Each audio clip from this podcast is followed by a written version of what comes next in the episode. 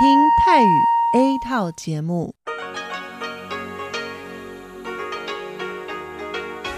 ที่นี่สถานีวิทยุเรดิโอไต้หวันอินเตอร์เนชันแนล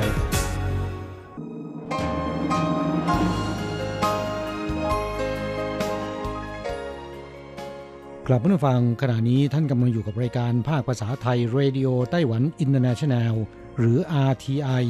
ออกกระจายเสียงจากกรุงไทเป ไต้หวันสาธารณรัฐจีน เป็นประจำทุกวันนะครับ นอกจากรับฟังทางเครื่องรับวิทยุได้แล้ว ยังสามารถรับฟังรายการผ่านระบบออนไลน์ได้ที่ thai.rti.org.tw หรือที่ RTI Fanpage นะครับ ขอเชิญติดตามรับฟังรายการของเราได้ ตั้งแต่บัดนี้เป็นต้นไป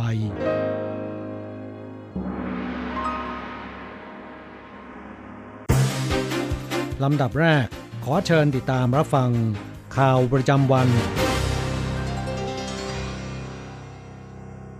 สวัสดีครับ คุณผู้ฟังที่เคารพ วันนี้วันอาทิตย์ที่ 29 ธันวาคม พุทธศักราช 2562 ขอเชิญพบกับการรายงาน สรุปข่าวเด่นในรอบสัปดาห์ที่ผ่านมา โดยผม แสงชัย กิตติภูมิวงศ์ เริ่มกันด้วยข่าวแรก หลังจากประธานาธิบดีไช่หงวนเรียกร้องสภานิติบัญญัติหารือกันในเรื่องกฎหมายป้องกันการแทรกซึม ในวันที่ 27 มีการประชุมระหว่างฝ่ายค้านกับรัฐบาลในสภาเป็นครั้งแรกในประเด็นนี้ แม้พัก DPP แสดงท่าที ยินดีแก้ไขคำจำกัดความแหล่งที่มาของการแทรกซึม ลดขอบเขตแคบลง แต่ฝ่ายค้านเห็นว่าเป็นเพียงละครข้ามฉาก อย่างไรก็ตาม หลี่เย่ยนหลงโฆษกพรรค DPP และรวนเจ้าสงโฆษกทเนียบประธานาธิบดีเป็นต้น เรียกร้องทุกฝ่าย ใช้เหตุผลในการหารือกันในตอนบ่าย วันที่ 27 หลี่เย่ยนหลงกล่าวว่ากฎหมายป้องกันการแทรกซึม ไม่ได้มุ่งต่อนักธุรกิจผู้บริหาร หรือนักศึกษาไต้หวันในจีนแผ่นดินใหญ่ แต่เป็นการวางกรอบต่อพฤติกรรมที่ผิดกฎหมายความปลอดภัย ทางนี้พรรคกมินตังซึ่งเป็นพรรคฝ่ายค้านเห็นว่าการเสนอกฎหมายป้องกันการแทรกซึม เป็นการหาเสียง และเป็นการริดรอนเสรีภาพประชาชนในการแสดงความเห็น ต่อไปเป็นเรื่องที่ไต้หวันจะผลิตรถบัสขับขี่อัตโนมัติ รถบัสขับขี่อัตโนมัติที่ไต้หวันพัฒนาขึ้นเองกำลังทดลองเดินรถในสวนไถจงฟอร่าเอ็กซ์โปซึ่งเดินรถในพื้นที่ปิดเท่านั้น สถาบันวิจัยเทคโนโลยีอุตสาหกรรมหรือว่า i ทรีแถลงในวันที่ 27 ว่า เพื่อเสริมศักยภาพรถบัสไฟฟ้าขับขี่อัตโนมัติของไต้หวัน จะร่วมมือกับบริษัท Mobiletron ผลิตรถบัสไฟฟ้าขับขี่อัตโนมัติขนาดกลางและใหญ่ ตั้งเป้า 10 คันภายใน 2 ปี นับเป็นความร่วมมือครั้งใหญ่ระหว่าง หน่วยงานวิจัยกับผู้ประกอบการ ต่อไปครับไต้หวันส่งเสริมการจัดตั้ง Silicon Valley เอเชียช่วยเหลือสตาร์ทอัพตั้งแต่เริ่มต้นจนถึงเข้าสู่ตลาดเฉินเหม่ยหลิงประธานคณะกรรมการเพื่อการพัฒนาแห่งชาติแถลงในวันที่ 27 ในการประชุมกิจการสตาร์ทอัพด้านเทคโนโลยี Silicon Valley เอเชีย และพันธมิตร IoT ปี 2019 ระบุว่าการผลักดันโครงการซิลิคอนว a l ล e y เอเชียเริ่มตั้งแต่กันยายนปี 2016 ปัจจุบันผ่านไป 3 ปี มีผลสำเร็จในระดับหนึ่ง ได้แก่การให้ความช่วยเหลือ สตาร์ทอัพในด้านเงินทุน การบ่มเพาะบุคลากร การปรับปรุงแก้ไขกฎหมาย การจัดตั้งโครงสร้างห่วงโซ่การผลิตระหว่างประเทศ ช่วยเหลือสตาร์ทอัพประสานจัดหาช่องทางการลงทุน ต่อไปเป็นเรื่องที่ไต้หวันส่งเสริมการแพทย์แม่นยำ กระทรวงสาธารณสุขและสวัสดิการของไต้หวันจัดประชุมสุดยอด จัดตั้งระบบการดูแลสุขภาพปี 2019 เชิญตัวแทนผู้ประกอบการ ราชการ นักวิชาการ และนักวิจัย แลกเปลี่ยนความเห็น เพื่อใช้เป็นข้อมูลในการแก้ไขกฎหมาย และวางแผนผลักดันการรักษาพยาบาลแม่นยำของไต้หวันก้าวเข้าสู่เวทีโลกเฉินซือจงรัฐมนตรีว่าการกระทรวงสาธารณสุขเปิดเผยว่า การแพทย์แม่นยำก็คือ การยกระดับประสิทธิภาพการรักษา รัฐบาลดำเนินการโดย ส่งเสริมการวิจัยเทคโนโลยี การพัฒนา เทคโนโลยีชีวภาพ รวมทั้งการจัดประชุมเพื่อรับฟังความเห็นจากฝ่ายต่างๆ เป็นข้อมูลในการแก้ไขกฎหมาย ต่อไปครับ ไต้หวันส่งออกฝรั่งรถแรกไปสหรัฐออกจากท่าเรือแล้ว คณะกรรมการการเกษตรแถลงว่าไต้หวันใช้เวลาเจรจาส่งออกฝรั่งไปสหรัฐผ่านไป 10 ปี ได้รับอนุญาตส่งออกในวันที่ 17 ตุลาคม โดยฝรั่งล็อตแรกออกจากท่าเรือไต้หวันในวันที่ 27 สำนักความร่วมมือต่างประเทศ หน่วยงานภายใต้คณะกรรมการการเกษตรแถลงว่า ฝรั่งล็อตแรกมาจากถิ่นผลิต เมืองไถหนาน และเกาสงรวบรวมบรรจุตู้คอนเทนเนอร์ 1 ตู้ น้ำหนักรวม 10 กว่าตัน ขนส่งโดยใช้อุณหภูมิ 1 องศา ในเวลาไม่ต่ำกว่า 17 วัน เป็นวิธีการกำจัดศัตรูพืชที่ ตกลงไว้กับฝ่ายสหรัฐ ฝรั่งล็อตแรกจะส่งไปวางจำหน่ายทางฝั่งตะวันตกของสหรัฐ เป็นการทดลองตลาด สรุปข่าวเด่นประจำสัปดาห์ข่าวต่อไปครับ การไฟฟ้าไต้หวันเปิดเผยว่า ศูนย์จัดแสดงนิทรรศการพลังงานสีเขียวแห่งแรกของไต้หวัน มีชื่อว่า Thai Power DS1 ทดลองเปิดบริการเข้าชมแล้ว ตั้งแต่ 25 ธันวาคม ประชาชนสามารถร่วมสนุกกับกิจกรรมการทดลอง เกี่ยวกับพลังงานทดแทน ตามโซนจัดแสดงต่างๆ ซึ่งประชาชนที่เข้าชมสามารถร่วมสนุกกับกิจกรรมการทดลอง ตามโซนต่างๆ ได้อย่างอิสระ นอกจากนี้ยังมีโซนการเรียนรู้เกี่ยวกับจุดกำเนิดพลังงานทุกรูปแบบ รวมถึงวิธีการส่งพลังงานไปยังส่วนต่างๆ และจะเปิดให้ชมอย่างเป็นทางการตั้งแต่ 1 มกราคม 2563 ศูนย์ไต้หวัน Power DS1 ใช้เวลาก่อสร้าง 2 ปี ด้วยงบประมาณ 62 ล้านเหรียญไต้หวัน ข้อมูลจากดาวเทียม f o r m o s a t 7จะใช้งานได้ทั่วโลกในเดือนกุมภาพันธ์ปีหน้า กระทรวงวิทยาศาสตร์และเทคโนโลยีได้เปิดเผยต่อสภาบริหารว่า ดาวเทียม f o r m o s a t 7ที่ส่งขึ้นอวกาศ 25 มิถุนายน เป็นความร่วมมือไต้หวันกับสหรัฐ ในวันที่ 10 ธันวาคม ได้ทดลองส่งข้อมูลตรวจสอบสภาพชั้นบรรยากาศ และการเคลื่อนตัวทางดาราศาสตร์ กลับมายังผิวโลก ผลการวิเคราะห์ข้อมูล มีความแม่นยำสูง คาดว่า ในเดือนกุมภาพันธ์ปีหน้า จะเปิดให้ทั่วโลก ใช้ข้อมูลจาก f o r m o s a 7สำหรับดาวเทียม Wind Hunter ซึ่งอยู่ระหว่างการวิจัยพัฒนา คาดว่าจะใช้งานได้ในปี 2564 ในช่วงที่ผ่านมาผู้ป่วยไข้หวัดใหญ่เพิ่มขึ้น 40%ในช่วงนี้อากาศเปลี่ยนแปลงบ่อย ส่งผลให้เกิดการแพร่ระบาดโรคไข้หวัดใหญ่ในช่วงหน้าหนาว ซึ่งเริ่มขึ้นเร็วกว่าทุกปีที่ผ่านมา สัปดาห์ที่แล้ว มีผู้ป่วยไข้หวัดใหญ่เข้ารับการรักษาแผนกปกติและฉุกเฉิน เกินกว่า 100,000 คน ผู้ป่วยอาการรุนแรง เป็นกลุ่มวัยกลางคน อายุ 50-64 ปี มีสัดส่วน 40%แพทย์วิเคราะห์ว่า คนกลุ่มนี้ดูผิวเผินเหมือนมีสุขภาพแข็งแรง และมีภูมิคุ้มกันสูง จึงชอบร่วมกิจกรรมทางสังคมบ่อยครั้ง พบปะผู้คนจำนวนมาก ในสถานที่แออัด จึงมีความเสี่ยงสูงต่อการติดต่อเชื้อไข้หวัดใหญ่ สายพันธุ์ต่างๆ ทางที่ดีจึงควรฉีดวัคซีน สร้างภูมิคุ้มกันไว้ก่อนข้อต่อไปครับ ค่าครองชีพพื้นฐานปรับเป็น 175,000 เหรียญไต้หวัน กระทรวงการคลังของไต้หวันสารจีนประกาศว่า ค่าครองชีพพื้นฐานซึ่งได้รับการยกเว้นคำนวณเสียภาษีตามกฎหมาย ปีนี้อยู่ที่ 175,000 เหรียญไต้หวัน เพิ่มจากปีที่แล้ว 4,000 เหรียญไต้หวัน ส่งผลให้การยื่นชำระภาษีเดือนพฤษภาคม ปีนี้มีจำนวนทั้งหมด 1,840,000 ครัวเรือน ได้รับประโยชน์ไม่ต้องชำระภาษี รายรับเงินภาษีโดยรวมจะลดลง 7,257 เหรียญไต้หวัน เปรียบเทียบกับปีที่แล้ว มีผู้ได้รับประโยชน์เพิ่มจากการไม่ชำระภาษี 50,000 ครัวเรือน คิดเป็นรายรับเงินภาษีหายไป 1,188 ล้านเหรียญไต้หวัน ต่อไปเป็นเรื่องของการปรับอัตราค่าจ้างขั้นต่ำ ตั้งแต่ 1 มกราคม 2563 ตัวไต้หวันจะเริ่มใช้อัตาค่าจ้างใหม่ จากเดิม 23,100 เหรียญไต้หวัน เพิ่มเป็น 23,800 เหรียญไต้หวัน ส่งผลให้ประชาชนในระบบประกันสุขภาพประมาณ 29.5 ล้านคน ต้องจ่ายค่าเบี้ยประกันสุขภาพเพิ่มขึ้น 10 เหรียญไต้หวันต่อเดือน ขณะที่ประชาชนอีกประมาณ 300,000 คน จะจ่ายค่าเบี้ยประกันสุขภาพถูกลง 3 เหรียญไต้หวันต่อคน ซึ่งทำให้รัฐบาลต้องหาเงินเข้ามาอัดฉีด ระบบประกันสุขภาพเพิ่มปีละ 1,660 ล้านเหรียญไต้หวัน ต่อไปนะครับ ฟาร์มฟูเซาซันเปิดตัว calla lily หลากสีสันต้อนรับปีใหม่ 2563 ฟาร์มฟูเซาซันซึ่งอยู่เขตลีซันนครไทจง มีดอก calla lily หลากหลายสีสัน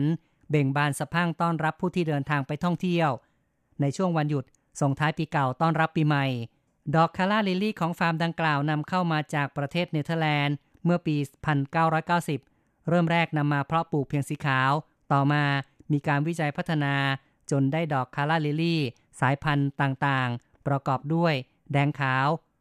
ชมพูอ่อนขาว ชมพูอมม่วง สีเหลืองม่วงอ่อน และสีเหลืองชมพูเป็นต้น ระยะเวลาแบ่งบานของดอกคาไลลิลี่ อยู่ในช่วงฤดูหนาว ประมาณ 2 เดือน ต่อไปเป็นข่าวหน้าตื่นตะลึง มีการตรวจพบเชื้ออหิวาแอฟริกาในสุกรจากตับหมูบดเวียดนาม ตับหมูบดกระป๋องซึ่งนำเข้าจากเวียดนาม ถูกตรวจพบว่ามีเชื้ออหิวาแอฟริกาในสุกรหรือว่า ASF นายเฉินจีจ้งประธานคณะกรรมการการเกษตรของไต้หวัน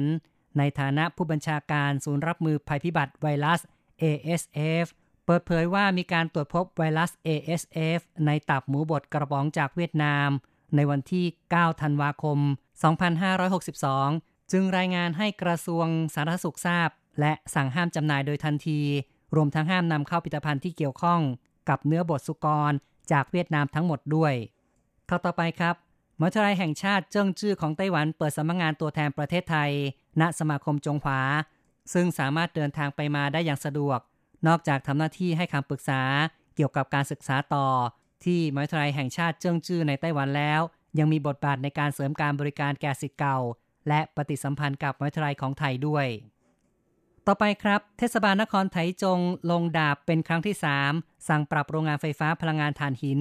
และยึดใบอนุญาตเครื่องกำเนิดไฟฟ้าหมายเลข 2 และ 3 ในฐานก่อให้เกิดมลภาวะเกินกฎหมายที่กำหนด เทศบาลนครไถจงเปิดเผย โรงงานไฟฟ้าไถจงมีการเผาถ่านหินเพื่อผลิตไฟฟ้าเกินกว่า 11.04 ล้านตัน ในวันที่ 27 พฤศจิกายนปีนี้ และเมิดกฎระเบียบกฎหมายท้องถิ่นของนคร จึงมีการสั่งปรับปรุงแก้ไขเป็นครั้งที่ 2 และวันที่ 3 และ 14 ธันวาคมที่ผ่านมา ได้ส่งเจ้าหน้าที่ไปตรวจสอบ ปรากฏว่ายังคงเผาถ่านหิน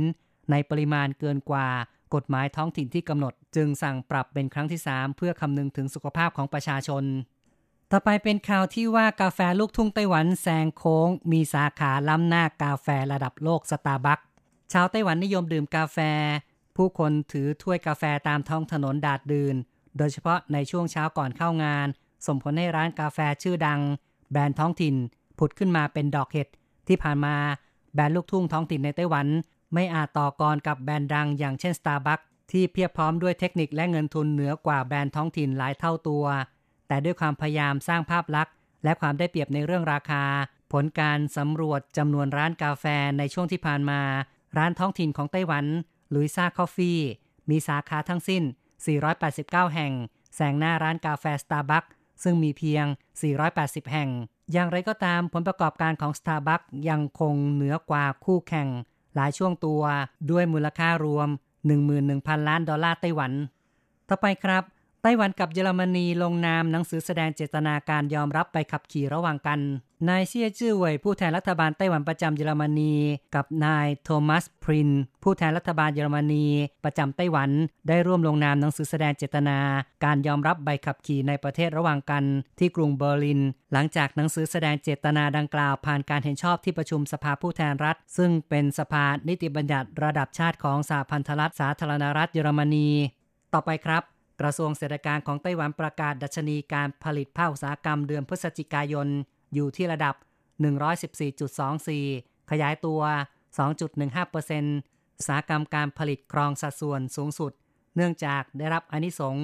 จากเทคโนโลยี 5G IA HPC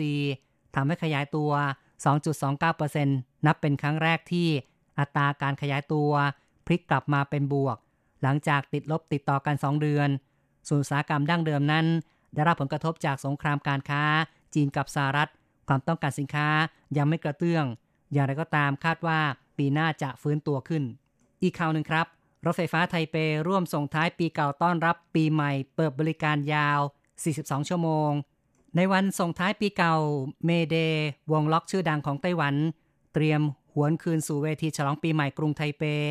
หลังห่างหายไปถึง 8 ปี แฟนเพลงล็อกจึงพลาดไม่ได้ นอกจากคอนเสิร์ตสดของเมเดแล้วคลายแม็กซ์ของงานเขาดาว คือการจุดพลุฉลองปีใหม่ บนตัวตึกไทเป 101 ซึ่งสวยงามตระการตาปีนี้จุดยาวถึง 300 วินาที เพื่อบริการประชาชนที่มาร่วมงาน รถไฟฟ้าไทเป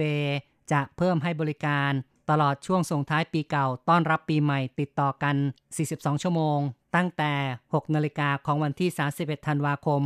จนถึง 24 นาฬิกาของวันที่ 1 มกราคม สรุปข่าวเด่นประจำสัปดาห์จบลงแล้ว อะไรกำลังฮอต อะไรที่ว่าฮิต เราจะพาคุณไป ติดดาว ติดตามกระแสความนิยมผ่านเรื่องราวของคนยุคใหม่ในไต้หวัน เพื่อเปิดโลกทัศน์และมุมมองใหม่ ๆ ของคุณได้ในรายการ ฮิตติดดาว สวัสดีค่ะ ขอต้อนรับคุณผู้ฟังเข้าสู่รายการฮอตฮิตติดดาวกับดิฉันดีเจอันโกการจยากริชยาคมค่ะ ปี 2562 นี้ก็ผ่านไปอย่างรวดเร็วมากเลย นี่ก็ใกล้เข้าสู่ปีใหม่แล้วนะคะ ที่เมืองไทยก็ได้หยุดยาวกันเป็นที่เรียบร้อยแล้ว ตั้งแต่วันเสาร์อาทิตย์จันทร์อังคารพุธ28 ธันวาคมถึง 1 มกราคมนะคะ ไม่ต้องลางานเลยละรัฐบาลเขาประกาศหยุดให้ไปเลย คือถ้าลาเพิ่มอีก 2 วัน คือวันพฤหัสที่ 2 แล้วก็วันศุกร์ที่ 3 มกราคม ก็จะได้หยุดยาวถึง 9 วันเลย โอ้โห น่าอิจฉาคนไทยที่เมืองไทยมาก ๆ เลยนะคะ ในขณะที่ไต้หวันได้หยุดแค่วันเดียวนะคะ วันพุธที่ 1 มกราคม ถ้าอยากจะหยุดยาว คนที่นี่ก็ต้องลางงานเอง 2 วันค่ะ คือวันพฤหัสแล้วก็วันศุกร์นะคะ เพื่อที่จะได้หยุดยาว 5 วัน แต่ก็เป็นเพราะว่าไต้หวันเขาจะให้ความสำคัญกับปีใหม่หรือตรุษจีนของเขามากกว่านะคะ ซึ่งก็ดูตามปฏิทินจันทรคติจีน ซึ่งก็ห่างจากปีใหม่สากลไม่นานค่ะ 25 มกราคมนะคะ โดยไต้หวันได้ประกาศให้เป็นวันหยุดนักขัตฤกษ์ตั้งแต่วันที่ 23 มกราคม ไปจนถึงวันที่ 29 มกราคม ซึ่งในไต้หวันเองเนี่ยเขาก็มีการแนะนำแท็กติกนะคะ เรียกว่าเป็นกลยุทธ์ในการลางาน เพื่อที่จะได้หยุดยาวขึ้นไปอีก ก็คือมี 2 กลเม็ดนะคะ อันนี้ก็คุยกันเล่นๆก่อนเนาะว่า การหยุดยาวเทศกาลตรุษจีนที่ชาวไต้หวันเขา จะใช้วิธีการลางานเพิ่ม จะได้หยุดยาวถึงกี่วัน วิธีการแรกนะคะ เรียกว่าขอลาเพิ่มอีกเบาๆ 3 วันนะคะ วันจันทร์อังคารพุธก่อนหน้าวันที่ 23 ก็คือลางานวันที่ 20 21 แล้วก็ 22 มกราคม ก็จะทำให้ได้หยุดยาว 12 วันค่ะ คือนับตั้งแต่วันเสาร์ที่ 18 อาทิตย์ที่ 19 นะคะ แล้วก็บวกยาวไปเลย จนถึงวันที่ 29 มกราคมนั่นเอง ส่วนวิธีที่ 2 นะคะ โอ้ อันนี้ต้องบอกว่าน่าตกใจมาก เพราะขอลางานเพียง 5 วันนะคะ แต่ได้หยุดยาวจริง ๆ ถึง 16 วันค่ะ เกินครึ่งเดือนเลยนะคะ มาดูวิธีการนะคะว่าเขาทำกันยังไงก็คือ ขอลาหยุดในวันจันทร์ที่ 20 ถึง 22 มกราคมนะคะ ก็คือช่วงหัวก่อนเข้าสู่เทศกาลตรุษจีน ซึ่งมันจะมีข้างหน้าคือเสาร์อาทิตย์อย่างที่บอกนะคะ แล้วก็ไปลาอีก 2 วันค่ะ คือวันพฤหัสบดีที่ 30 ถึงวันศุกร์ที่ 31 มกราคม ซึ่งติดกับช่วงท้ายของเทศกาลตรุษจีน มันก็จะได้บวกยาวเสาร์อาทิตย์ถัดไปอีก รวมทั้งสิ้นนะคะลางงาน 5 วัน แต่ได้หยุดตั้งแต่วันเสาร์ที่ 18 มกราคม ไปจนถึงวันอาทิตย์ที่ 2 กุมภาพันธ์นั่นเองค่ะถ้าเป็นพนักงานออฟฟิศนะคะพนักงานประจำของบริษัทห้างร้านทั่วไปเงี้ยต้องมีความกล้าในระดับหนึ่งเลยนะ ที่แบบว่าขอลางานแบบวิธีที่ 2 คือลา 5 ได้หยุด 16 เกินครึ่งเดือนนะคะ ถ้าเจ้านายไม่ไล่ออกหรือว่าไม่โกรธเนี่ยก็ถือว่าใจดีมากๆเลย หรือไม่ก็ปรากฏเจ้านายลาเองจ้า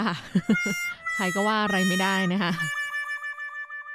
สำหรับเรื่องราวที่จะพาคุณผู้ฟังไปติดดาวในสัปดาห์นี้นะคะ เป็นเรื่องของความนิยมในการท่องเที่ยวต่างประเทศของชาวไต้หวันค่ะ ซึ่งก็เข้ากับบรรยากาศช่วงที่จะได้หยุดยาวในเร็วๆนี้ ในปีนี้นะคะ ปี 2562 ต้องบอกว่าเป็นปีที่ชาวไต้หวันมีความนิยมในการไปท่องเที่ยวในประเทศเอเชียตะวันออกเฉียงใต้มากขึ้นนะ แล้วบรรดาประเทศในภูมิภาคเอเชียตะวันออกเฉียงใต้ ประเทศไหนล่ะที่จะโดนใจนะคะ เป็นที่นิยมของนักท่องเที่ยวไต้หวันมากที่สุด คุณผู้ฟังหลายท่านก็คงจะนึกถึงประเทศไทยใช่ไหมคะเพราะว่า โอ้ยประเทศไทยเรานั้นช่างแสนดี มีสถานที่ท่องเที่ยวหลากหลาย แล้วก็อาหารอร่อย แน่ ประเทศไทยต้องนอนมันแน่ๆคิดแบบนี้ ผิดนะคะ เพราะว่าเราโดนแซงหน้าไปแล้วจ้า ปีนี้นะคะ ต้องบอกว่ามีมามืดเป็นประเทศเพื่อนบ้านของเรานั่นก็คือ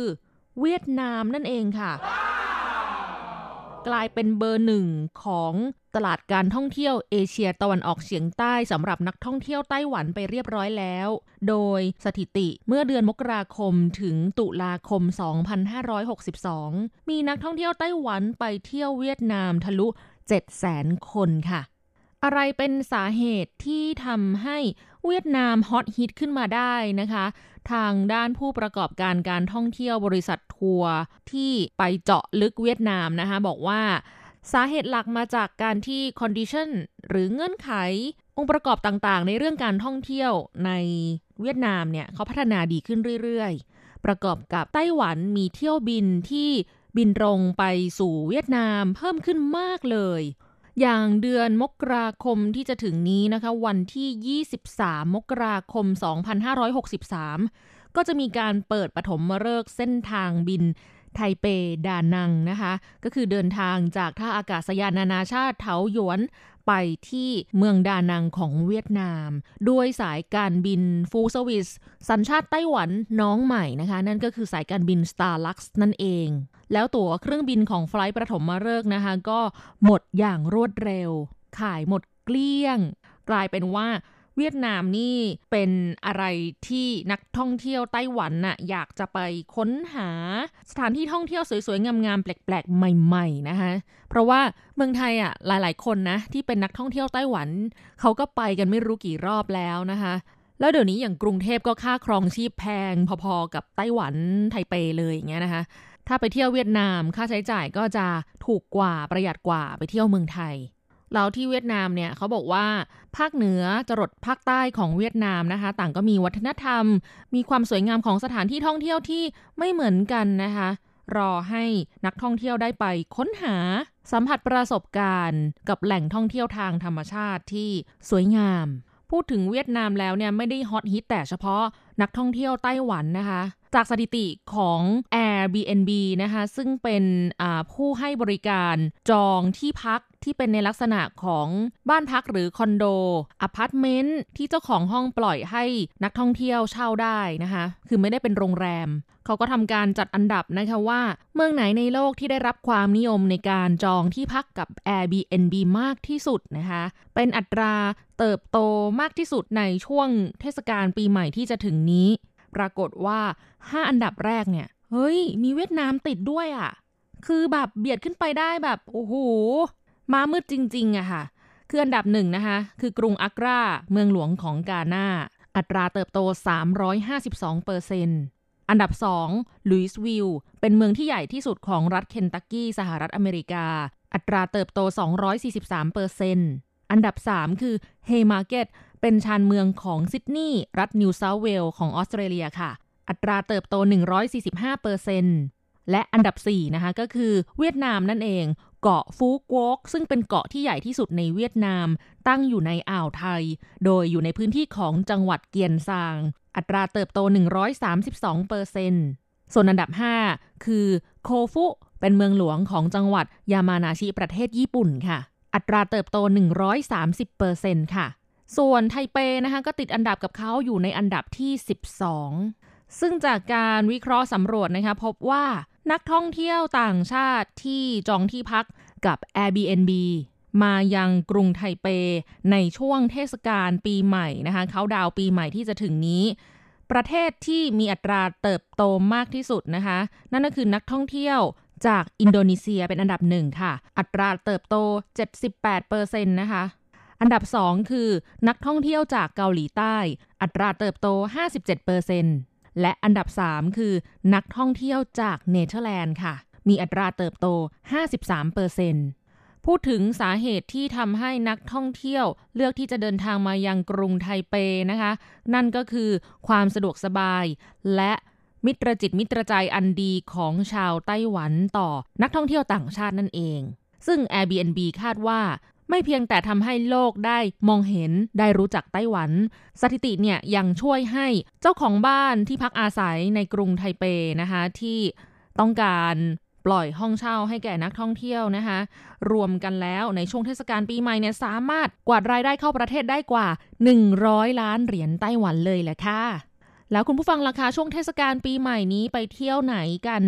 ก็อย่าลืมเขียนเข้ามาเล่าสู่กันฟังในรายการนะคะ อันโกกำลังรอจดหมายจากคุณผู้ฟังอยู่ค่ะสำหรับส่วนตัวอันโกนะคะ ไม่ได้ไปเที่ยวไหนเลยค่ะทำงานอย่างเดียวเลยจ้าสัปดาห์นี้ก็พอจะมีเวลาสำหรับอ่านจดหมายจากคุณผู้ฟังที่เขียนเข้ามาพูดคุยกันในรายการนะคะ ซึ่งเป็นจดหมายที่ ค้างไว้ตั้งแต่เดือนพฤศจิกายน เพิ่งได้นำมาออกอากาศในสัปดาห์ ท้ายปี 2552 นะคะ เป็นจดหมายจากแฟนพันธ์แท้เจ้าเก่า คุณเมสันเอี่ยมศรีค่ะ ส่งมาบอกว่า สวัสดีครับ คุณอันโกดีเจคนเก่ง และสวัสดีเพื่อนผู้ฟังที่รักทุกท่านครับ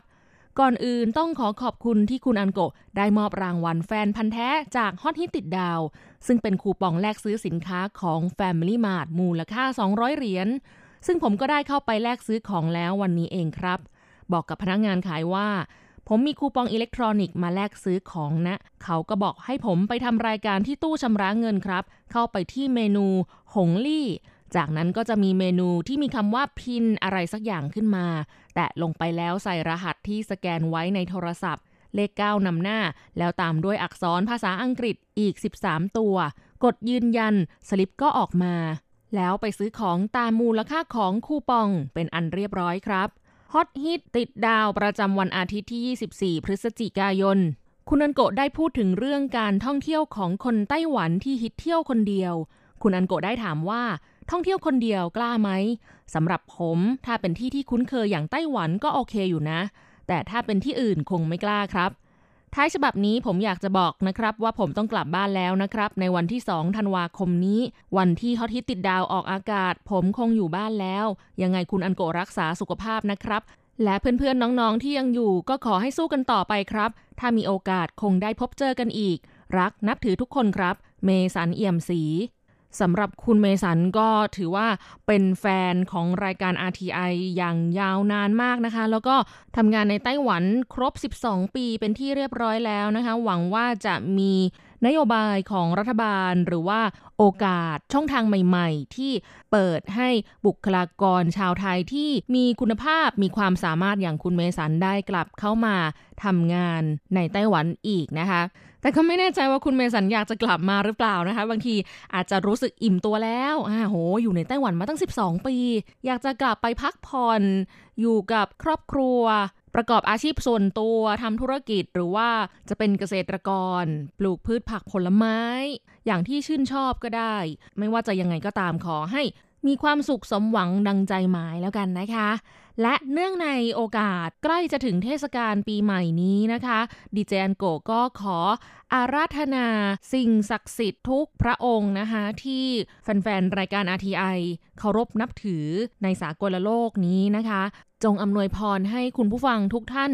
มีแต่ความสุขความเจริญก้าวหน้า รุ่งเรือง หน้าที่การงานการเรียนราบรื่นมีโชคลาภเงินทองไหลมาเทมา เก็บเงินเก็บทองได้เยอะ ๆ นะคะ ท่านใดที่มีความรักก็ขอให้ความรักหวานชื่น อบอุ่นสมบูรณ์นะคะ ถ้ามีลูกก็ขอให้เป็นเด็กดีเชื่อฟัง เป็นคนดีของสังคมเรื่องของสุขภาพก็สำคัญนะคะ ขอให้คุณผู้ฟังมีสุขภาพพลานามัยแข็งแรงสมบูรณ์ อายุยืนนาน อย่าเจ็บไข้ได้ป่วย ทั้งครอบครัวเลยนะคะ คิดสิ่งใดก็ขอให้สมความปรารถนาทุกประการเทิน สาธุ เรียกได้ว่าอวยพรคุณผู้ฟังอย่างครบถ้วนทุกมุมทุกด้านนะคะ ที่จะพอนึกได้เลย ขอให้เป็นปีใหม่ที่สุขสดใสสำหรับทุกท่านค่ะสำหรับสัปดาห์นี้ก็เป็นเทปสุดท้ายของปีนี้ พบกันใหม่ปีหน้าปี 2563 ค่ะ สวัสดีค่ะ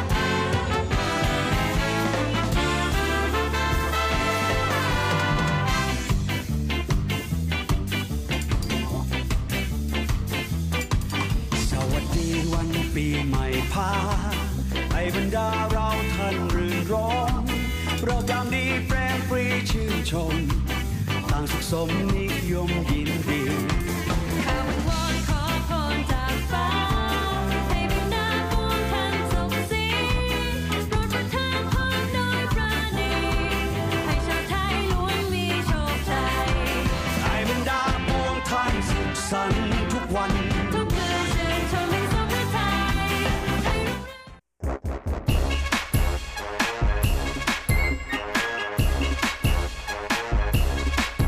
โยโยโยโยโย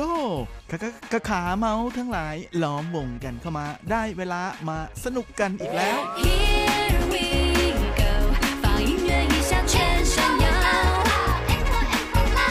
กับเพลงเพราะๆและข่าวที่เขาคุยกันลั่นสนั่นเมืองโดยทีรักยางและบันเทิง .com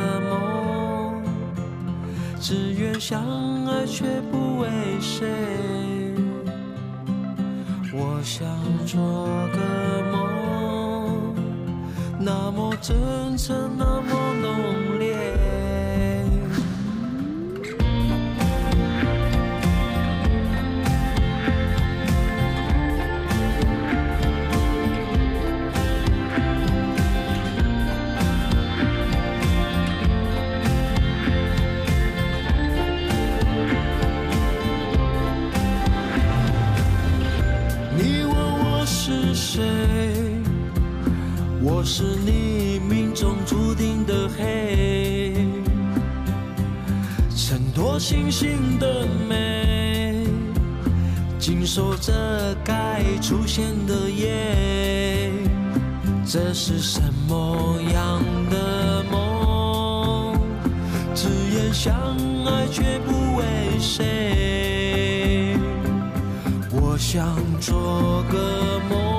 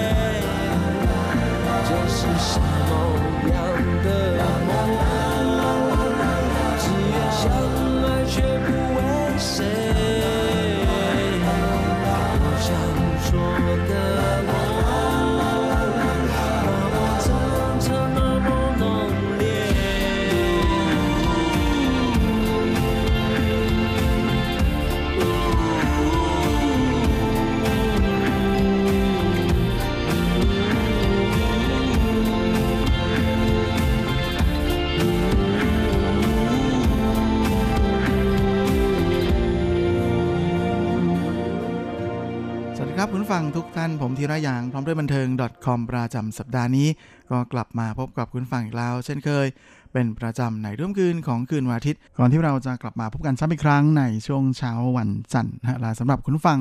ที่รับฟังผ่านทางอินเทอร์เน็ตนั้นก็สามารถรับฟังย้อนหลังได้ด้วยนะทั้งทางเว็บไซต์ของภาคภาษาไทย RTI หรือทางแอปที่อยู่บนมือถือของทุกท่านและสำหรับสัปดาห์นี้เราก็มาทักทายกันด้วยผลงานล่าสุด ของนักร้องชนเผ่าพื้นเมืองชื่อดังอย่างซูมีเอินหรือหนุ่มซูมิงกับงานเพลงที่มีชื่อว่า我想做个梦 ฉันอยากจะฝัน ซึ่งเป็นผลงานในอัลบั้มเพลงชุดล่าสุดของเขาที่ใช้ชื่อว่า Bondada โดยซูมีเอินนั้นเขาก็เป็นรุ่นหลังของชนเผ่า阿美族 มีชื่อในภาษาพื้นเมืองของเขาว่าซูมิงรูปีและเขาเองก็เคยเป็นสมาชิกของวงดนตรีชื่อดังอย่าง图腾乐团 รวมจนถึง艾可菊斯 นะฮะซึ่งเจ้าตัวนั้นก็รับบทหนักเป็นทั้งนักร้องนำมือกีตาร์แล้วก็ยังแสดงโซโล่ฟลุตนะฮะรวมไปจนถึงแอคคอร์เดียนด้วย โดยเขาเคยออกร้องเพลงกับวงทั้ง 2 วงนี้นะฮะก็คือในปี 2006 นั้นเป็นผลงานของวงทูเถิงเย่ถวนหรือโทเทม นะฮะกับร้องเพลงชุดหว่อใจหน้าเปลี่ยนช่าง ก่อนที่ในปี 2007 เขาจะมาออกร้องเพลงร่วมกับวงไอ้เคอจีซือหรือ Echo GS กับร้องเพลง 2 ชุดนะฮะในชุดเมลี่ซินหมิงเหยาเสียงเนียน กับร้องเพลงประกอบภาพยนตร์นะฮะในเรื่องเลี่ยนสีฉื่ก่อนที่จากนั้นในปี 2009 เขาจะกลับไปออกร้องเพลงร่วมกับวง ถูเถิงเย่ฉวนใหม่นะกับร้องเพลงชุดฟังอย่างเตอหายจือโดยในส่วนของอัลบั้มเดี่ยวนั้นเจ้าตัวก็เริ่มออกร้องเพลงชุดแรกของตัวเองในปี 2010นะกับร้องเพลงชุดซูมิงนะฮะแล้วก็ในปี 2012 ก็มีอัลบั้มเพลงชุด阿米 阿米斯 นะหรือ Amis 2013 ก็เป็น美式生活 นะตามมาด้วย 2014海洋森林 ก่อนที่ในช่วงปลายปี 2019 นั้นเขาก็จะออกอัลบั้มเพลงชุด Bondada ออกมาจริงๆเจ้าตัวเองก็ได้ออกอัลบั้มเพลงร่วมกับภาพยนตร์นะฮะหลายเรื่องเลยทีเดียวนะฮะอย่างในปี 2004 นั้น เขาก็มีผลงานร่วมกับภาพยนตร์เรื่องคาโน่นะฮะกับ เพลงร่วมเพลงประกอบภาพยนตร์ โดยเจ้าตัวนั้นก็ได้ร้องเพลงหยงเจอแต่ล่างมั่น หรือความโรแมนติกของผู้กล้านะที่เขาร้องเพลงนี้ ร่วมกับจงเซียวเจี้ยนะแล้วก็เรกเก้รวมไปถึงฟานิเฉินและหลัวเหมยหลิงด้วยนะฮะตามมาในปี 2015 กับร้องเพลงประกอบภาพยนตร์เรื่องไทหยางเตอหายจือแล้วก็ 2017นั้นก็เป็น 52 Hz I Love You และในปี 2019 ก็มีงานเพลงประกอบภาพยนตร์ในภาพยนตร์เรื่องเพียวหลิววี่เจียนหนี่ล่องลอยมาพบเธอสำหรับในส่วนของรางวัลในการทำงานนั้นแหมเจ้าตัวก็เป็นหนึ่งในนักร้องที่ได้รับรางวัลค่อนข้างจะเยอะทีเดียวนะเขาเคยได้รับการเสนอชื่อเข้าชิงรางวัล วงดนตรียอดเยี่ยมประจำปีนะฮะร่วมกับ图腾乐团 ในปี 2007 นะแล้วก็ 2010 ก็รับการเสนอชื่ออีกครั้งใน金曲奖 นะ Golden Melody Awards เหมือนกันนะเป็นกับวัมชุดฟังหยางเตอไหจือและในปี 2011 ก็ได้รับการเสนอชื่อเข้าชิงรางวัลโปรดิวเซอร์ยอดเยี่ยมประจำปีนะฮะจาก金曲奖 อีกครั้งแล้วก็ในส่วนของอบทบาทการเป็นนักร้องนั้นก็ได้รับการเสนอชื่อเข้าชิงรางวัล นักร้องชนเผ่าพื้นเมืองยอดเยี่ยมประจำปีในปี 2011นะฮะแล้วก็นอกจากนี้เขาก็ยังรับการเสนอชื่อเข้าชิงรางวัลอัลบั้มเพลงชนเผ่าพื้นเมืองยอดเยี่ยมประจำปีในปีเดียวกันนั้นด้วยนะฮะแล้วก็ปี 2013 เขาก็ได้รับการเสนอชื่อเข้าชิงรางวัล2รางวัลนี้อีกนะฮะและ2014 ก็ได้ยังคงมีชื่อของเขานะฮะใน งานประกาศผลรางวัลจินชิเจียงหรือ Golden w i l l Award นะฮะแต่ว่าในครั้งนี้ก็มีความเปลี่ยนแปลงเกิดขึ้นเมื่อเขารับการเสนอชื่อเข้าชิงรางวัลนะฮะจากผู้ประพันธ์เพลงผู้ประพันธ์ทำนองเพลงยอดเยี่ยมประจำปีนะกับเพลง Miss Life นะฮะและ นอกจากนี้ในส่วนของนักร้องชนเผ่าพื้นเมืองยอดเยี่ยมประจำปีนั้น ก็ยังคงมีชื่อของเขาเข้ารอบสุดท้ายอยู่นะเช่นเดียวกับในปี 2015 ที่เขายังคงเป็นขาประจำของรางวัล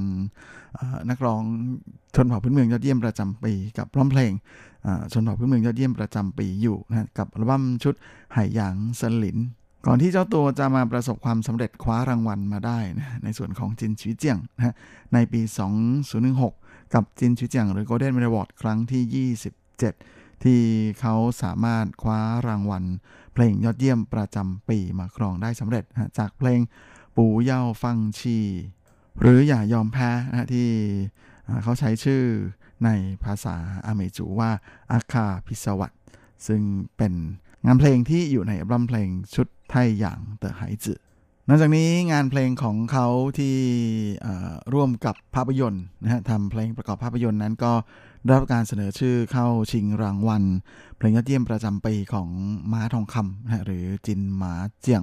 ซึ่งถือเป็นรางวัลเกียรติยศสูงสุดของวงการภาพยนตร์จีนรางวัลหนึ่ง หลายครั้งเลยทีเดียวนะฮะอย่างในปี 2003 กับม้าทองคำครั้งที่ 50นะเขาก็ รับการเสนอชื่อเข้าชิงรางวัลนะฮะเพลงยอดเยี่ยมประจำปี จากงานเพลงที่มีชื่อว่ารู้กัวชิงเกอโตอียั่งหรือหากเพลงรักเหมือนกันหมดนะซึ่งเป็นเพลงประกอบภาพยนตร์เรื่องเถียนมีมีนะและในปี 2014 ก็รับการเสนอชื่อเข้าชิงรางวัล เพลงยอดเยี่ยมประจำปีอีกครั้งหนึ่ง กับงานเพลงที่มีชื่อว่า小鳥先生 ซึ่งเป็นเพลงประกอบภาพยนตร์เรื่อง KANO นะฮะ และในปี 2015 เขาก็รับการเสนอชื่อเข้าชิงรางวัลอีกครั้งหนึ่งนะกับม้าทองคำครั้งที่ 52 ในเพลง不要放棄 อย่ายอมแพ้นะซึ่งเป็นซาวด์แทร็กของอภาพยนตร์เรื่องท่าหยางเตอไหจือแต่ครั้งนี้เขาได้รางวัลเพลงยอดเยี่ยมประจำปีของมาทองคำมาครองได้สำเร็จ ก็เท่ากับว่าแหมไทหยางเตอไฮจือนั้น ช่วยให้เขาคว้ารางวัลได้ทั้งในส่วนของจินชิเจียงนะฮะในด้านอัลบั้มเพลง แล้วก็ในส่วนของอเพลงยอดเยี่ยมประจำปีจากมาทองคำด้วย จริงๆซูมีเอ็นก็มีผลงานที่เป็นอีกด้านหนึ่งนะนั่นก็คือด้านการแสดงด้วยนะเขาเคยรับการเสนอชื่อเข้าชิงรางวัลนักแสดงหน้าใหม่ยอดเยี่ยมประจำปีของม้าทองคำครั้งที่ 45นะกับ ภาพยนตร์เรื่องเที่ยวเก๋อจืซึ่งออกฉายในปี 2008 นะฮะ โดยตอนนั้นเนี่ยเขาก็สามารถคว้ารางวัลนนี้มาครองได้สำเร็จด้วยนะก็ถือว่าเป็นอะไรที่สุดยอดมากๆเลยนะฮะ เพราะแม่มีความสามารถรอบด้านทั้งในส่วนของงานเพลงนะแล้วก็งานแสดงด้วยนะโดยในภาพยนตร์นั้นเที่ยวเก๋อจืนะก็เป็นผลงานเรื่องแรกของเขาตามมาด้วย เลียนสีฉี่นะฮะที่เข้าฉายเมื่อปี 2007 แล้วก็ยังมีปี 2002เถียนมี่มี่นะฮะและ2007 52 h e r z I Love You ส่วนงานละครทีวีนั้นเขาก็มีร่วมแสดงด้วยตั้งแต่ปี 2008 เลยนะกับละครเรื่องใจเจหลี่ฝาเซียนอ้ายนะลาปี 2011 ก็คือฟงหวยชิงชุนลู่ ปี 2012 ก็เป็นละครเรื่อง จุ้ยเหมยลี่นะฮะปี 2017 กับละครเรื่องถ้าเหมือนใจปีเอเฉียนนิเทียนเป้าจ้าภาค 2 และปี 2018 กับละครเรื่องจงชัยหนีเฉินส่วนสำหรับอัลบั้มเพลงชุดล่าสุดของเขาชุดนี้นะก็คือบอนดาดานั้น ก็เป็นอัลบั้มเพลงที่ ออกมาหลังจากห่างหายแฟนเพลงไปนานถึง 5 ปีเลยทีเดียว โดยเพลงเอกของอัมชุดนี้ก็คืองานเพลงที่ผมเพิ่งจะหยิบมาฝากคุณฟังในช่วงต้นรายการนะวอเสียงโซเกอร์มง ฉันอยากจะฝัน ซึ่งเจ้าตัวก็บอกว่าตอนที่ทำร้องเพลงชุดนี้เนี่ยทุกอย่างก็เป็นเหมือนกับฝันเลยทีเดียว โดยฝันว่ามีโอกาสได้กลับไปค้นหา บอลดาดาที่ถือเป็นจังหวะของดนตรีแบบไต้หวันในแบบดั้งเดิมโบราณที่ผ่านมานะและในความฝันนั้นก็เขารู้สึกว่าได้ร้อยเรียงเสียงประสาน และเจ้าจังหวะเหล่านี้เนี่ยเข้าไว้ในความทรงจำนะก่อนที่จะสามารถถ่ายทอดมันออกมา ให้เป็นบทเพลงที่เราได้ยินกัน เพราะว่า มันก็เหมือนกับเป็นการนำเอาเรื่องราวของชีวิต แล้วก็รหัสแห่งวัฒนธรรม รวมไปจนถึงชีพจรแห่งดนตรี เอามาผสมผสานกลายมาเป็นหนึ่งในบทเพลงนะที่ร้อยเรียงสิ่งต่างๆ นี้เข้าไว้ด้วยกันได้อย่างลงตัวทีเดียว ซึ่งก็เลยเป็นอะไรที่ทำให้เขานึกถึงเรื่องของการนำความฝันมาตั้งเป็นชื่ออัลบั้มเพลง ชุดนี้เลยทีเดียวนะเพราะว่าเขาอยากให้มันเป็นเหมือนกับเพลงเปิดม่านนะฮะที่เป็นบทเพลงแนะนำอัลบั้มเพลงทั้งหมดจุดนี้ของเขาโดยเจ้าตัวก็ได้ย้ำนะว่าในชีวิตของคนเราทุกคน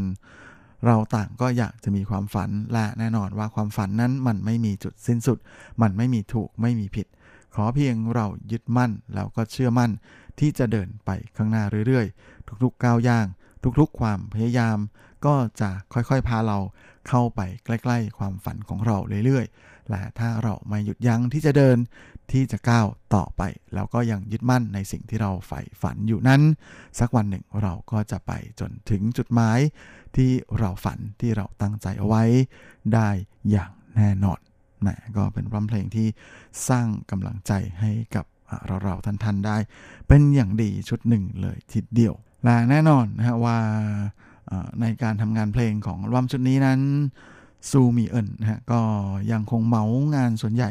มาทำเองทั้งหมดนะเพราะว่าเขาเคยเป็นเจ้าของผลงานที่เอาชนะงานเพลงชื่อดังอย่างเสี่ยวชิงวินนะฮะจนคว้าม้าทองคำมาครองแล้วนะฮะก็เลยเป็นอะไรที่ไม่ต้องสงสัยในความสามารถของเจ้าตัวเลย ดังนั้นทั้งในส่วนของการแต่งเนื้อร้อง แต่งทำนองเพลง แล้วก็ รวมไปถึงการโปรดิวซ์ทุกๆขั้นตอนซูมีเอินและทีมงานของเขาเป็นผู้จัดการทำเองทั้งหมดเลยนะก็เลยเป็นอะไรที่สามารถที่จะถ่ายทอดเอา concept นะฮะและแนวคิดต่างๆ ที่ซูมิเอินอยากจะฝากอยากจะบอกกับแฟนเพลงของเขาออกมา ได้ค่อนข้างจะสมบูรณ์ทีเดียวและแน่นอนนะเพื่อที่จะให้อัลบั้มเพลงชุดนี้ออกมา สมบูรณ์แบบ perfect ที่สุดนะซูมิเอินนั้นก็ได้มีการนำเอา เครื่องดนตรีโบราณแบบพื้นบ้านของชนเผ่าอาเมจูนะเอามาใช้ด้วยนะแน่นอนว่าเขาก็เลยต้องอเดินทางไกลไปถึงที่บ้านเกิดของเขาในเขตจังหวัดไถตงนะเพื่อที่จะอัดเสียงนะฮะแล้วก็อัดเสียงดนตรีต่างๆ เหล่านี้เนี่ยร่วมกับคนในเผ่าเพราะวันนี้เพื่อถ่ายทอด conceptของงานเพลงออกมาให้สมบูรณ์ที่สุดนั้นเขาก็ใช้ 3 ตัวหลักนะก็คือความฝันการนอนแล้วก็การตื่น 3 อย่างนี้มาเป็นตัวร้อยเรียงแต่ละบทเพลงเข้าไว้ด้วยกัน และแน่นอนนะว่าหนึ่งในวัตถุประสงค์ของการทำร้องเพลงชุดนี้เลยเนี่ยก็เพื่อที่จะฟื้นฟูจังหวะดนตรีในแบบไต้หวันพื้นเมืองโบราณนะฮะที่เรียกว่าบอนดาดาขึ้นมาใหม่ เพราะฉะนั้นในแต่ละบทเพลงของอัลบั้มชุดนี้เนี่ยเราก็จะได้ยินจังหวะ แปลกๆ แบบนี้เนี่ยผสมผสานอยู่เต็มไปหมดนะฮะ โดยที่ได้มีการนำเอาลูกเล่นในแบบของดนตรีสมัยใหม่ หลายอย่างนะทั้งในส่วนของโฟกรวมไปถึงในแนวเทคโนนะฮะและอิเล็กโทรต่างๆ เพื่อนำเสนอบทเพลงในแบบของชนเผ่าพื้นเมือง แล้วก็ดนตรีจากเสียงของเครื่องดนตรีของชนเผ่าพื้นเมืองในอีกรูปแบบหนึ่ง ซึ่งเจ้าตัวก็หวังเป็นอย่างยิ่งเลยนะฮะว่าแฟนๆของเขาจะชื่นชอบงานเพลงในอัลบั้มชุดใหม่ ชุดนี้ ของเขาด้วย และช่วงนี้เราก็มาพักฟังอีกหนึ่งผลงานของซูมีเอินนะกับลำเพลงชุดนี้กันนะฮะผมก็ขอหยิบเอาอีกหนึ่งผลงานในรอบชุดนี้ที่มีชื่อแปลกๆว่าเสี่ยป่าที่หมายถึงข่าน 经典的风采，节奏依然在，只要能够精彩，没能被谁淘汰。秘密了半白，是坚持的爱，欢迎你的到来，我的世界打开，就接着接着进来，快把下巴抬起来。骄傲的看着我们信仰的心，就此遍地花开。要把下巴抬起来，骄傲的唱着我们炙热的心。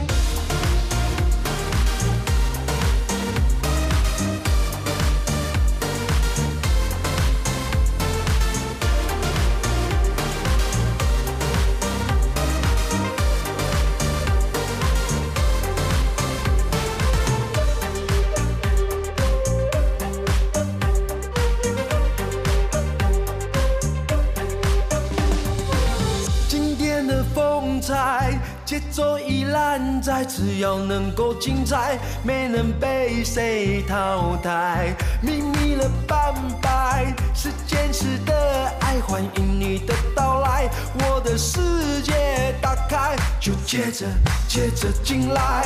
快把下巴抬起来。骄傲的看着我们信仰的心，就此遍地花开。要把下巴抬起来，骄傲地唱着我们炙热的心。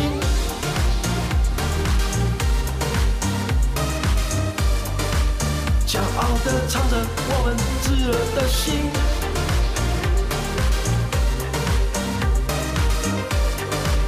骄傲地唱着我们炙热的心。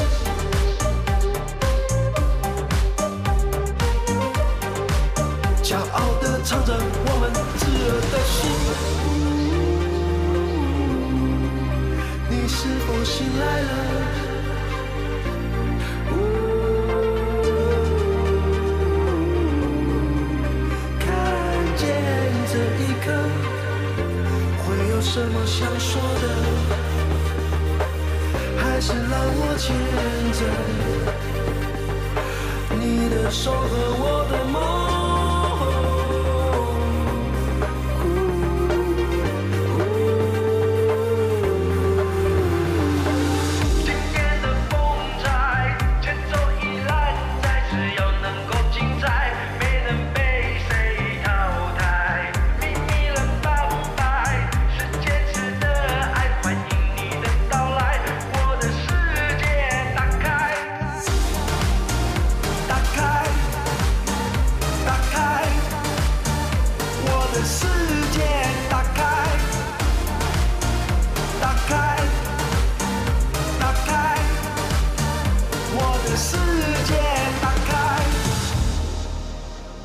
ก็คือคางหรือเซียป่า อีกหนึ่งผลงานของซูมิเอินหรือหนุ่ม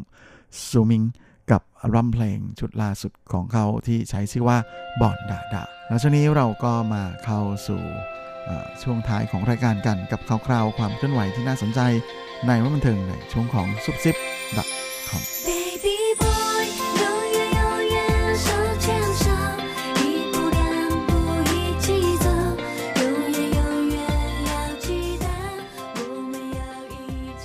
และสำหรับชื่อคอมประจำสัปดาห์นี้ก็เช่นเคยกับข่าวคราวความเคลื่อนไหวที่น่าสนใจในบันเทิงแบบจีนๆนะละสำหรับสัปดาห์นี้เราก็มาเริ่มเมาส์กันที่ข่าวคราวของสาวน้อยคนดังชาวไต้หวันที่ไปได้ดิบได้ดีกับการข้ามน้ำข้ามทะเลไปเป็นสมาชิกของวง girl group ชื่อดังของเกาหลีอย่าง Twice นะฮะนั่นก็คือสาวจื่อหยูกัน โดยล่าสุดเมื่อช่วงสัปดาห์ที่ผ่านมานั้น เว็บไซต์ เกี่ยวกับภาพยนตร์ของสหรัฐนะที่มีชื่อว่า TC Chandler ก็ได้ประกาศผลการจัดอันดับใบหน้าที่หล่อที่สุด และใบหน้าที่สวยที่สุดประจำปีนี้ 100 อันดับแรก โดยจากผลการประกาศของ TC Chandler นั้นก็ปรากฏว่าสาวจือหยีนะฮะหนึ่งในสมาชิกของวง Twice นั้น ก็สามารถเอาชนะสาวๆ ทั่วโลกได้หมดนะฮะพร้อมกับขึ้นไปอยู่ บนอันดับหนึ่งเลยนะของผู้หญิงที่มีใบหน้าสวยที่สุดประจำปีนี้ ซึ่งก็แน่นอนนะว่าชาวไทยก็คงจะตื่นเต้นกันไม่น้อยเหมือนกันนะเพราะว่าในการประกาศอ,อันดับของ TC Chandler ในครั้งนี้เนี่ยสาวลิซ่าแห่ง Blackpink นะฮะสาวไทยก็ขึ้นมาติดอันดับสูงด้วยนะโดยอยู่สูงถึงอันดับ 3 ของโลกเลยทีเดียว ส่วนสาวนานะนะสาวเกาหลีที่คว้าแชมป์เมื่อปีที่แล้วนั้นปีนี้ก็หล่นไปอยู่อันดับ 7 ในด้านของผู้ชายที่หล่อที่สุดนั้น ก็เป็นหนุ่มเกาหลีนะฮะแม่เจ้าพ่อเคป๊อปยอนจองกุกนั่นเองโดยในส่วนของหนุ่มจีนนะฮะคนที่อันดับสูงที่สุดก็คือหนุ่มเซียวจั่นนะฮะซึ่งอยู่ในอันดับ 6 โดยที่ใน 100 อันดับแรกนั้นก็มีหนุ่มไต้หวันอยู่ด้วยนะฮะก็คือเกาอีเสียงนะฮะดาราและนางแบบหนุ่มคนดังที่เพิ่งจะล่วงลับไปนะฮะเมื่อไม่นานมานี้เอง ซึ่งติดอยู่ในอันดับที่ 84 ด้วย โดยเกาหลีเสียงนั้นก็ติดอันดับเป็นปีที่ 7 ติดต่อกันแล้วสำหรับสาวจือหวีที่คว้าแชมป์นะฮะเจ้าของอันดับหนึ่งของผู้หญิงที่ใบหน้าสวยที่สุดประจำปี 2019 นั้นก็ติดอันดับนี้มานะฮะ100อันดับแรกเนี่ยมาตั้งแต่อ่าปี 2015 เป็นต้นมาเลยนะฮะ5ปีรวด โดยครั้งแรกนั้นเธออยู่อันดับ 13ก่อนที่อันดับจะค่อยๆ สูงขึ้นเรื่อยๆนะฮะจนสามารถขึ้นมาอยู่อันดับหนึ่งในปีนี้